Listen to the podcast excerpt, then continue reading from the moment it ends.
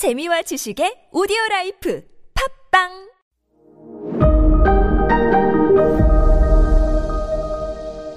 네, 여러분 안녕하십니까. 역사 스토리텔러 썬킴 인사드리겠습니다. 아, 요시노리 쇼군은 다이묘들이 판치는 세상 그 꼴을 보기 싫어가지고 일단 시범 케이스로 말을 안 듣는 다이묘 몇몇을 닌자를 보내가지고 암살을 시켜버렸다. 라고 말씀드렸죠. 그렇다고 해서 어유 무서워, 아이 무서워, 어유 쇼군 죄송해요. 앞으로 잘 뭐 행동 잘하겠습니다. 가 아니죠.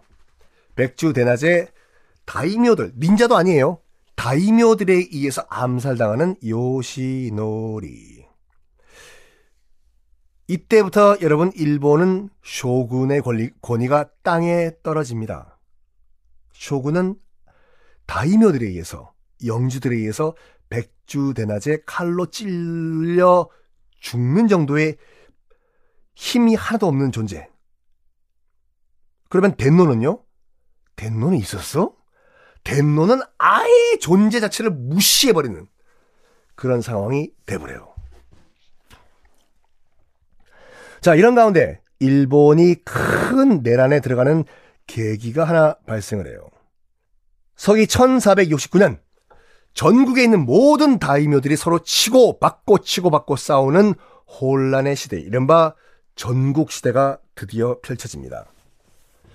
어, 이 전국 시대가 펼쳐졌던 그 계기가 온인의 난이라고 하는데 온인? 1469년 당시에 덴노의 연호가 온인이었거든요. 그때에 일어난 난을 요 온인의 난이라고 해요. 요 비슷한 시기에 우리나라에는 어떤 일이 있었냐 하면 조선은 수양대군이 조카 단종을 죽이고 개유정난을 일으켰던 때가 딱 요때예요.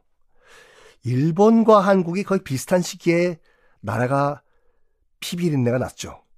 한명회 살생부를 들고 너 죽어, 너 살아, 너 죽어 이랬던 때가 바로 일본은 온인의 난이 발생을 해가지고 전국 시대가 시작이 됐던 바로 그때였습니다. 자, 요때 이제 일본 쇼군이 제8대 쇼군 요시마사 기억나시죠? 은각사라는 절을 만들고 나는 정치에 관심 없다. 나는 자연에만 관심 있다. 했던 그 쇼군. 이 집권을 하던 때였는데, 아, 요시마사 쇼군 같은 경우에는 29살이 넘어서도 아들이 없었어요. 아들이 없어서. 즉, 그 말은 다음 후계자가 없었다는 뜻입니다. 근데 그 앞에서는 쇼군들이 그, 굳이, 굳이 아들이 아니더라도 뭐 동생이 쇼군이 되고 조카가 쇼군이 되고 그런 상황이었지 않습니까? 하지만 요때가 슬슬 일본도요. 한국과 중국과 같이 이제 슬슬 장자가 다음 후계를 이어가는 그런 개그 개념이 자리 잡힐 때였거든요. 슬슬 장자 계승 개념이 잡히고 있을 이때 하필이면 그때 쇼군이 요시마사였고 요시마사는 스물아홉 넘어서도 아들이 없었습니다. 이제 아들이 없다고 봐야 돼요. 그래가지고 29살의 요시마사 쇼군이 고민 고민 고민 끝에 자기 동생이었던 요시미를 후계자로 지명을 합니다. 동생아, 네가 내 후계자가 되도록 하여라. 형님, 열심히 하겠습니다. 그래가지고 어느 정도 이 권력 승계가 정리가 되는 것이 보였어요. 그런데, 그런데, 요시마사의 아내 도미코라는 이름의 여인이 응예 응예 갑자기 나이 서른에 그 요시마사가 서른에 아이를 낳아버리네.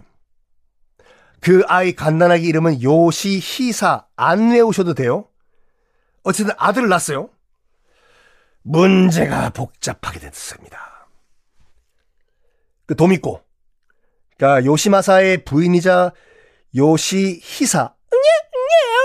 꼬마의 엄마, 쇼군의 부인. 이 도미코는요, 당연히, 당연히 자기 아들이 권력을 잡기를 원했겠지요.